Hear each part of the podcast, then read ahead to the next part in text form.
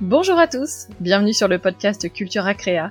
Je m'appelle Mélanie Sena et je suis ravie de vous retrouver pour parler loisirs créatifs et beaux-arts. Deux fois par mois, je partage avec vous des rencontres avec les équipes de Cultura et avec les membres de la communauté Cultura Créa. Que vous soyez débutant ou plus expérimenté, que vous préfériez créer seul ou en famille, nous vous parlons de tous ces arts créatifs que vous aimez. Aujourd'hui, nous partons découvrir le montre des feutres à alcool, largement plébiscité pour les mangas. C'est Isa, qui travaille au rayon Beaux-Arts du magasin Cultura de Creil, qui nous dit tout sur le sujet, côté matériel et inspiration. Bonne écoute. Bonjour Isa, je suis ravie de t'accueillir dans le podcast Cultura Créa, bienvenue. Bonjour, merci alors aujourd'hui, on va parler de feutre à alcool et de l'univers euh, des mangas avec toi. Avant d'entrer dans le vif du sujet, est-ce que tu peux nous en dire un petit peu plus sur, euh, sur toi? Je m'appelle Isa, je travaille dans ce Cultura depuis presque 5 ans maintenant, toujours au rayon du beaux-arts. Je suis extrêmement passionnée de tout ce qui est euh, art créatif en général et surtout les techniques beaux-arts. Le dessin, le dessin au marqueur qui m'a séduite il y a quelques années et j'en pratique énormément aujourd'hui, mais aussi l'aquarelle, l'acrylique et aussi le dessin numérique. Je pratique énormément de choses. Et le manga au feutre a effectivement beaucoup de, petits secrets et de petites pépites à partager, donc euh, je suis là pour les partager aujourd'hui avec vous. Génial. Et donc tu es au magasin de Creil, Cultura de Creil, euh, dans les Hauts-de-France. C'est ça. Parfait.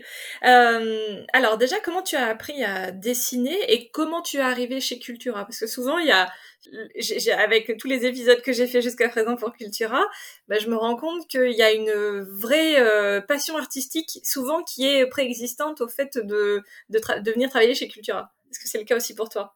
Complètement, j'ai été recrutée pour ça en fait. Ah, euh, j'ai toujours aimé dessiner, j'ai toujours toujours eu un crayon dans la main aussi loin que, que je puisse me rappeler. Euh, j'ai pas toujours voulu faire du dessin un métier à proprement parler, mais j'avais pas vraiment d'autres idées et comme c'était tout ce que j'aimais faire, euh, je me suis lancée là-dedans. D'abord en, en micro-entreprise euh, et puis euh, par choix de de stabilité, on va dire, euh, quand j'ai su que par une amie qu'il y avait un poste au rayon Beaux-Arts de Cultura, qui est un magasin dans lequel je passais déjà énormément de temps. Euh, j'ai dit, ok, bah j'arrive, il n'y a pas de problème. C'est pour moi, bougez plus. C'est ça. Et euh, bah, mon profil extrêmement créatif, justement pour le rayon Beaux-Arts dans lequel il y avait une place, a beaucoup plu euh, à mon chef de l'époque. Et effectivement, le courant est très bien passé avec toute l'équipe et aussi avec le rayon. D'accord, génial. Donc ça fait cinq ans. Ça fait cinq ans. Et tu es de la région, hein? Oui, oui, oui, j'ai grandi à, j'ai grandi à Compiègne, j'habite juste à côté de Creil aujourd'hui. Ok, très bien. Et alors, euh, aujourd'hui, donc, tu nous disais que tu aimes beaucoup euh, dessiner. Euh, là, en ce moment, qu'est-ce que tu explores en particulier? Alors, est-ce que c'est les feutres à alcool ou est-ce que c'est... Tu parlais aussi de, de dessin numérique? Oui, le dessin numérique, je suis tombée dedans. après le lycée, j'ai fait très rapidement des études de dessin qui finalement ne m'ont pas forcément plu. Mais j'ai appris à me servir d'une tablette graphique qui, à l'époque, c'était encore un petit peu un petit peu rare, on va dire, il y a 15 ans dans le milieu scolaire.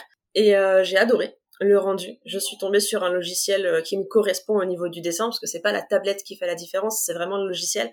Et, euh, et oui, c'est là où j'ai le plus de possibilités, puisque euh, en dessin numérique, si l'ordinateur suit, la seule limite que tu as vraiment dans ton dessin, c'est ton imagination. Alors que à l'aquarelle, tu es limité par les propriétés de l'aquarelle, à l'acrylique également. En termes de rendu, tu peux tout faire à l'ordinateur, y compris du manga et du rendu feutre. Oui, parce que effectivement, le dessin sur le papier, bah, une fois que tu as mis un trait de crayon de trop ou un coup de pinceau de trop, c'est difficilement euh, rattrapable. Selon les cas, ça marche pas. Voilà ce qui effectivement euh, est beaucoup plus jouable avec le, avec le dessin numérique. Et le logiciel dont tu parlais, euh, que tu utilises, c'est lequel? Alors, celui auquel moi je suis euh, accro, c'est Ben's Tool Size. C'est un logiciel japonais spécialisé dans le dessin et la mise en couleur, alors d'épisodes de, manga ou autres. Mais je trouve que dans la fluidité du trait et la beauté du rendu des couleurs, je trouve qu'il y a quelque chose de plus fluide qu'avec les autres logiciels. Pour moi, en tout cas, ça fonctionne mieux. D'accord. Et donc, tu travailles avec un stylet? Sur une tablette graphique, c'est ça, qui est branchée à ton ordinateur? Euh, initialement, c'était ça. Là, depuis quelques années, j'ai une tablette graphique qui est un ordinateur, donc je dessine directement sur l'écran de l'ordinateur. C'est euh, c'est encore plus, c'est plus de confort, on va dire. Du coup, une tablette à écran, ça change pas la performance. Hein. Dans tous les cas, c'est l'artiste et la main de l'artiste qui va faire le, le travail, mais ça change le confort de travailler puisqu'on a la pointe du stylet qui est déjà sur le dessin et qu'on voit en temps réel. On n'a pas ce très léger décalage qu'on peut avoir à dessiner sur une tablette en regardant un autre écran. Certains y trouvent de l'inconfort. Moi, ça m'a jamais dérangé, euh, mais c'est vrai qu'il y a, il y a un petit plus à travailler directement sur un écran qui répond, qui est interactif. D'accord, ok. Bon, alors ça déjà c'est hyper intéressant euh, de voir un petit peu le, les dessous du dessin numérique.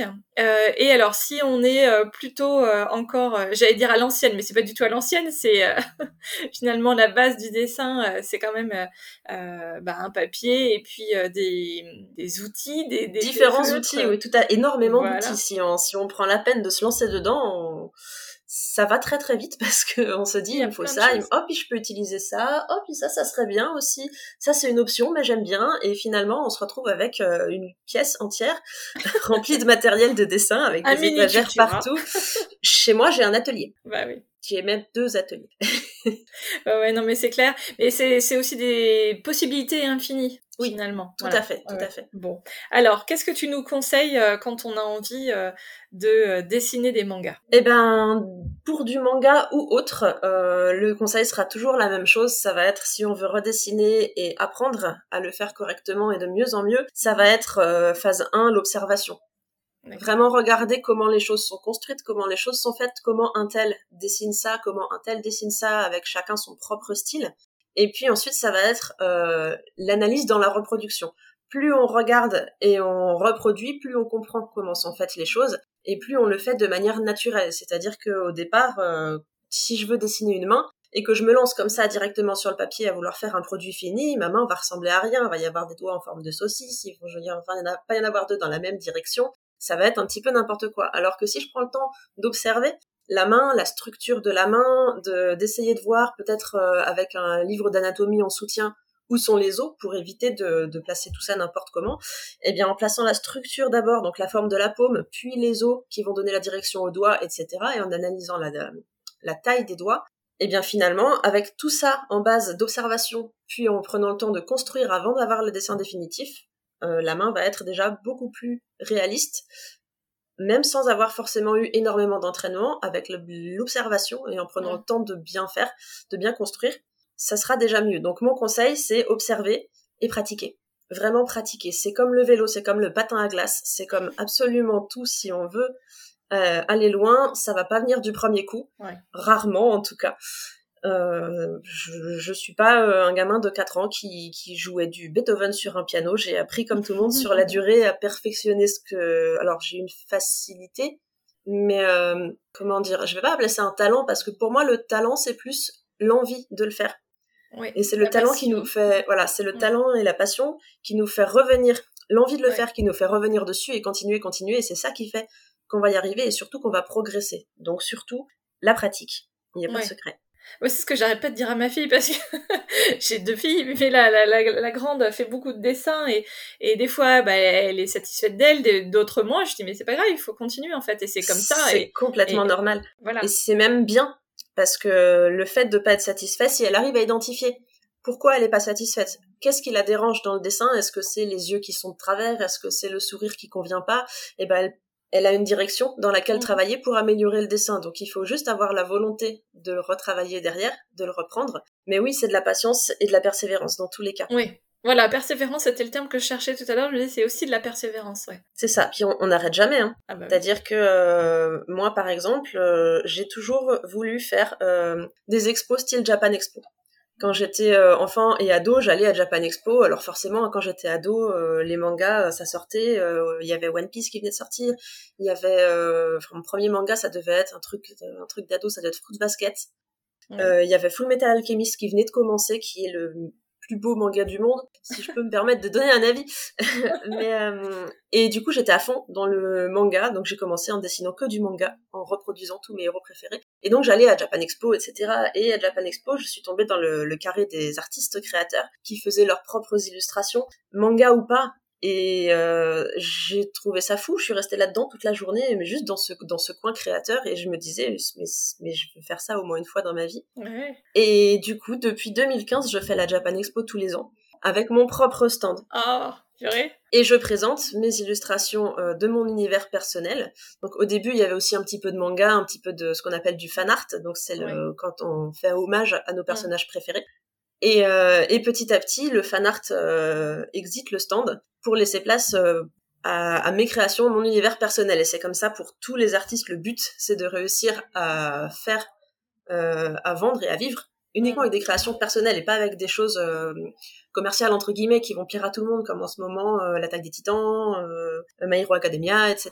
On m'en demande beaucoup sur les expositions, mais euh, finalement les, les gens qui m'en demandent, ils sont pas forcément déçus quand je leur dis que j'en ai pas parce qu'ils regardent quand même le reste, ça leur plaît et donc oui le le manga m'a attiré là-dedans et finalement aujourd'hui j'ai plus forcément un style manga. On sent l'inspiration, mais on sent aussi d'autres inspirations, un petit peu d'envie de réalisme, etc. Et je sais plus du tout comment on en est arrivé à parler de Japan Expo. si ton rêve d'enfant qui était la Japan Expo. Mais j'adore ce genre d'histoire, de dire t'as un truc en tête et ça, ça te guide pendant des années et jusqu'à ah oui, le je voulais absolument essayer de faire ça. Et ah aujourd'hui, des expositions, j'en fais énormément. Euh, toute l'année, on en trouve un petit peu, euh, bon, surtout en région parisienne, il y en a beaucoup. Puis vu que je suis proche région parisienne, c'est là où il y a des occasions. Mais en vrai, quand on prend la peine de chercher, il y en a partout à travers la France et toute l'année des expositions. Autour du, du Japon, du manga, tout ça? Oui, alors du coup, je fais plus des expositions euh, axées sur le manga puisque c'est c'est le genre d'exposition qui est le plus bienveillant envers les artistes illustrateurs, qu'ils fassent du manga spécial ou non. C'est-à-dire que même avec un style semi-réaliste et très très fantasy plus que manga, euh, jamais on m'a dit euh, oui mais non t'es pas manga, tu tu as pas ta place là en fait. C'est c'est pas aussi sélectif que euh, certaines choses comme peut-être Comic Con qui va plus prendre des artistes comics et c'est bien normal en, fait. Mais oui tous les tout ce qui est manga met en avant les illustrateurs qu'ils fassent du manga ou pas. Ouais d'accord. Et alors, quels sont tes, outils, tes, ton matériel préféré euh, pour créer? Est-ce que, euh, tu parlais tout à l'heure, euh, tu t'es parlé avec l'aquarelle, est-ce que pour dessiner, c'est pareil, la qualité du, papier est primordiale? Oui, que ce soit de l'aquarelle, de l'acrylique, du dessin, du fusain, tout, tout ce que tu veux, le papier fait une énorme différence. Et c'est ça que les, les gens ne pensent pas souvent à ça. Souvent, on se dit, je vais acheter, je vais acheter un bon feutre de qualité et puis le papier, bah, je vais prendre le papier d'imprimante à la maison. Ça, Faites surtout pas ça. Ah surtout pas, parce que le, avoir un bon outil sur le mauvais papier, c'est un coup à se dégoûter de la pratique parce que ça va pas fonctionner correctement. Faire de l'aquarelle sur un papier euh, d'imprimante, c'est la pire idée du monde. le papier d'imprimante, il va se gondoler, il va se rétracter dans tous les sens, ça va sécher tout de suite, il y aura aucun mélange qui va se faire et en plus, ça va éventrer la feuille parce qu'elle gère pas l'eau et c'est un coup à se dire oui bah l'aquarelle euh, c'est pas pour moi. Ouais, c'est pas terrible, hein. Alors qu'en vrai, sur un bon papier. Bon, alors je vais faire un mea culpa public et je m'engage à, à, à, faire différemment pour ma fille, toujours la même, qui fait pas mal de choses créatives effectivement, je vais arrêter de lui donner le, le papier pas cher pour faire de l'aquarelle et je vais lui donner le vrai papier que j'ai en plus. Bon, et alors pour le pour le manga, parce que donc, comme je te, je te le disais avant qu'on lance l'enregistrement, elle fait aussi euh, donc du dessin euh, manga. Et d'ailleurs, tu me donnais un bon conseil, on va en revenir après dessus. Euh, Qu'est-ce que je prends comme papier pour euh, pour du dessin? On, on, va parler plutôt feutre à alcool? D'accord. Alors pour les feutres à alcool, il y a deux papiers qui sortent du lot. Euh, il va y avoir le papier Bristol qui est un papier blanc très très lisse euh, et assez épais en général. Euh, c'est un papier qui va bien permettre notamment les mélanges de couleurs qui vont se faire assez facilement sur le papier Bristol. Son désavantage, c'est que comme le papier canson classique, quand je dis papier canson, c'est le papier un petit peu épais. Hein. En vrai, c'est une marque. Canson est une marque qui fait énormément de papiers différents aquarelle, mhm. marqueur, etc. Mais ce que les gens entendent en général par papier canson, c'est un papier à grains un petit peu épais. D'accord. Donc ce genre de papier-là, pour les marqueurs, c'est pas conseillé. Parce que le grain du papier va esquinter la mine. D'accord. Plus rapidement qu'avec un papier lisse. Donc là, on a vraiment besoin d'un papier lisse pour la durabilité des feutres. Le papier normal va absorber euh, l'alcool du feutre, qui est composé d'alcool et de pigments, et pas d'eau et de pigments comme les, comme les feutres classiques. ça va absorber l'alcool qui va avoir aucune barrière dans un papier qui est pas fait pour le recevoir. Du coup, l'alcool va se répandre très très vite en dehors de la zone où vous l'avez répandu et aussi à travers le papier. Oui. Si, si je fais une illustration sur du papier canson normal à grains euh, en mettant 4-5 feuilles d'épaisseur, si je fais une illustration en chargeant bien, je vais avoir traversé ces cinq feuilles Ah oui, d'épaisseur. Je vais en mettre partout sur la table. C'est, ça traverse énormément. d'accord. Le papier Bristol, il est lisse, donc il abîme pas le feutre. Il retient mieux l'alcool. Cela dit, c'est pas parfait. Son petit défaut, comme je disais tout à l'heure, c'est qu'il me fait un petit peu penser à ces papiers à grains euh, plus classiques, c'est que il bave quand même encore un peu. On peut traverser sur du papier Bristol et on peut aussi avoir cette tache de, de couleur qui s'élargit malgré nous. D'accord. Et du coup vient ensuite le papier layout qui est plus récent et plus adapté aux besoins de précision qu'on a quand on fait du feutre à alcool. C'est-à-dire que euh, le layout, c'est un papier toujours très très lisse, hein, forcément, et extrêmement fin, qui est composé de deux couches. Tu as la couche supérieure qui absorbe l'alcool et l'empêche de s'évaporer trop vite. Donc là, on a plus de temps pour travailler confortablement nos aplats, nos dégradés, etc. Et la couche d'en dessous, elle est complètement imperméable. Donc ça transperce pas, donc euh, du coup, euh, Ça y a ne pas cet transperce effet. euh, voilà, ouais, ouais. Ok. Avec un bon papier layout, impossible de, de, de transpercer sur la feuille d'en dessous. Euh, J'arrive à passer au travers, mais quand j'y vais vraiment très très très très généreusement, quoi. Ouais. Quand je laisse aucun répit au papier et que j'y vais couche sur couche sur couche sans laisser sécher, ça peut traverser éventuellement, mais euh, normalement, en, en travaillant intelligemment, on fait pas ça. donc, euh, donc normalement non.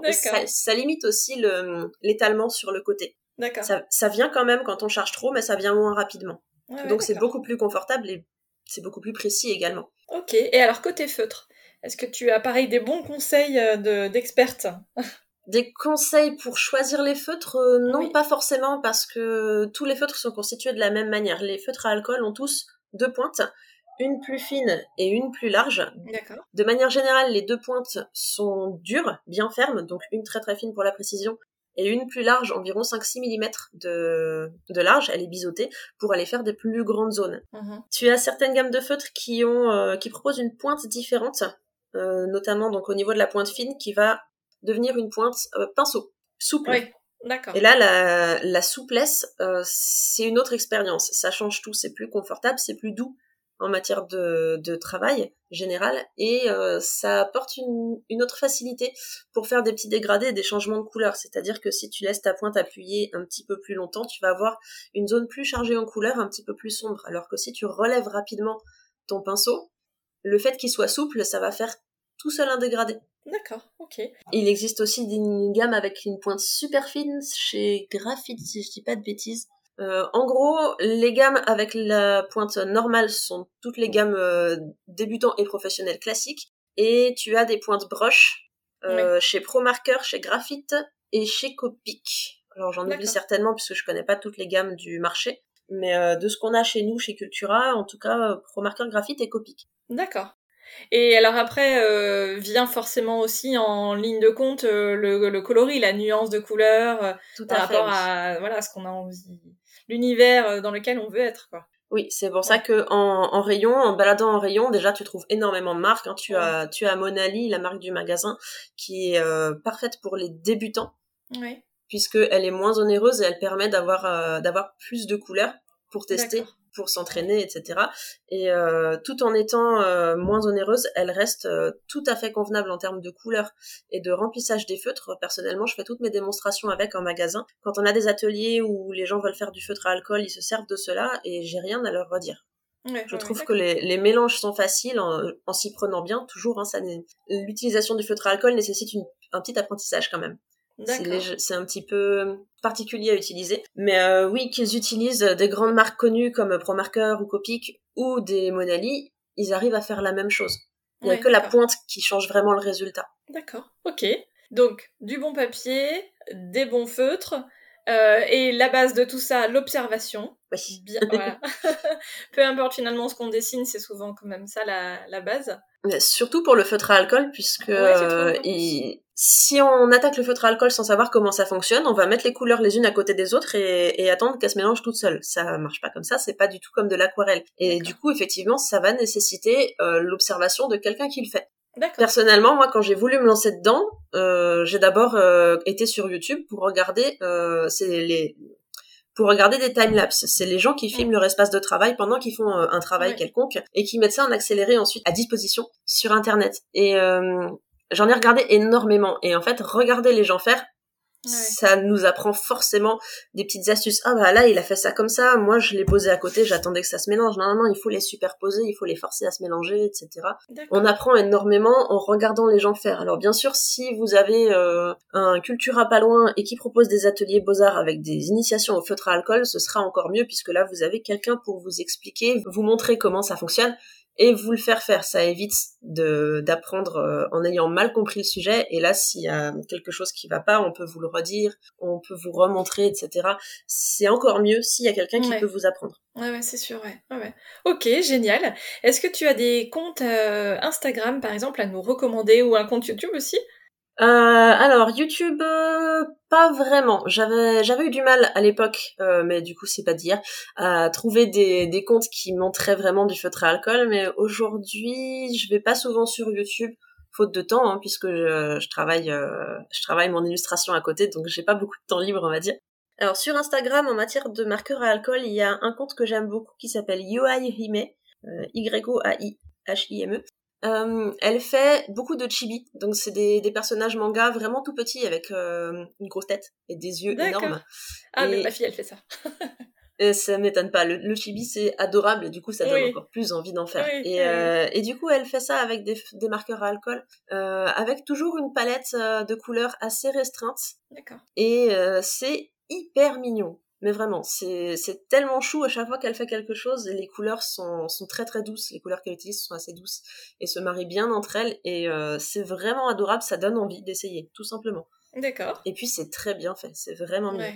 Et puis je crois que tu avais aussi un compte, oui, français cette fois-ci. Voilà, un autre compte que je recommande, euh, qui est une artiste française et une, une amie d'exposition, qui est euh, Dragibuse. Dragibus avec un Z à la fin. D'accord. Euh, elle fait, en exposition, en fait, elle fait euh, du, du, dessin animalier au marqueur à alcool. C'est-à-dire qu'en exposition, vous arrivez sur son stand, euh, vous lui donnez une photo de votre animal de compagnie ou votre animal préféré, et en quelques minutes, sous vos yeux ébahis, euh, elle va en faire un portrait complètement adorable et coloré au marqueur à alcool. Et ça, c'est ça, c'est une expérience assez incroyable aussi de, de voir le, de voir la personne faire en, allez, en 10 minutes quelque chose que en, en deux ans euh, vous vous sentez pas de le faire. et, les, et on voit la magie du, du, marqueur à alcool qui permet euh, une couleur euh, à la fois euh, précise, vibrante et très très efficace en finalement assez peu de temps quand on le manie bien. D'accord, ok. C'est ça pour toi la différence entre les, les, feutres de base entre guillemets que nos enfants ont dans leur dans, dans leur trousse et les feutres à alcool pour dessiner? Par exemple, il y a beaucoup de gens qui font du coloriage aussi.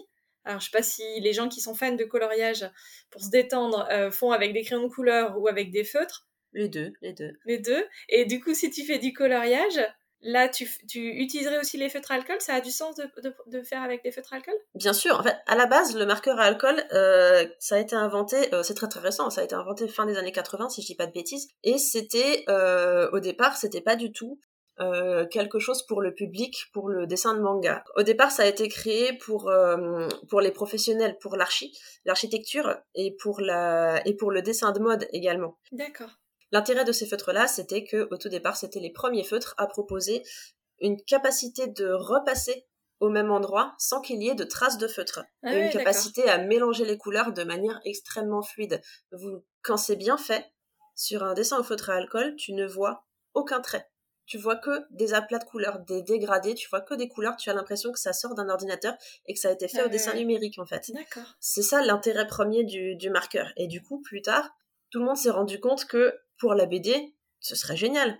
Quand on peut pas faire sa BD sur, euh, en coloriant sur ordinateur, etc., quand on veut pas la faire à l'aquarelle, le marqueur à alcool, c'est une bonne solution.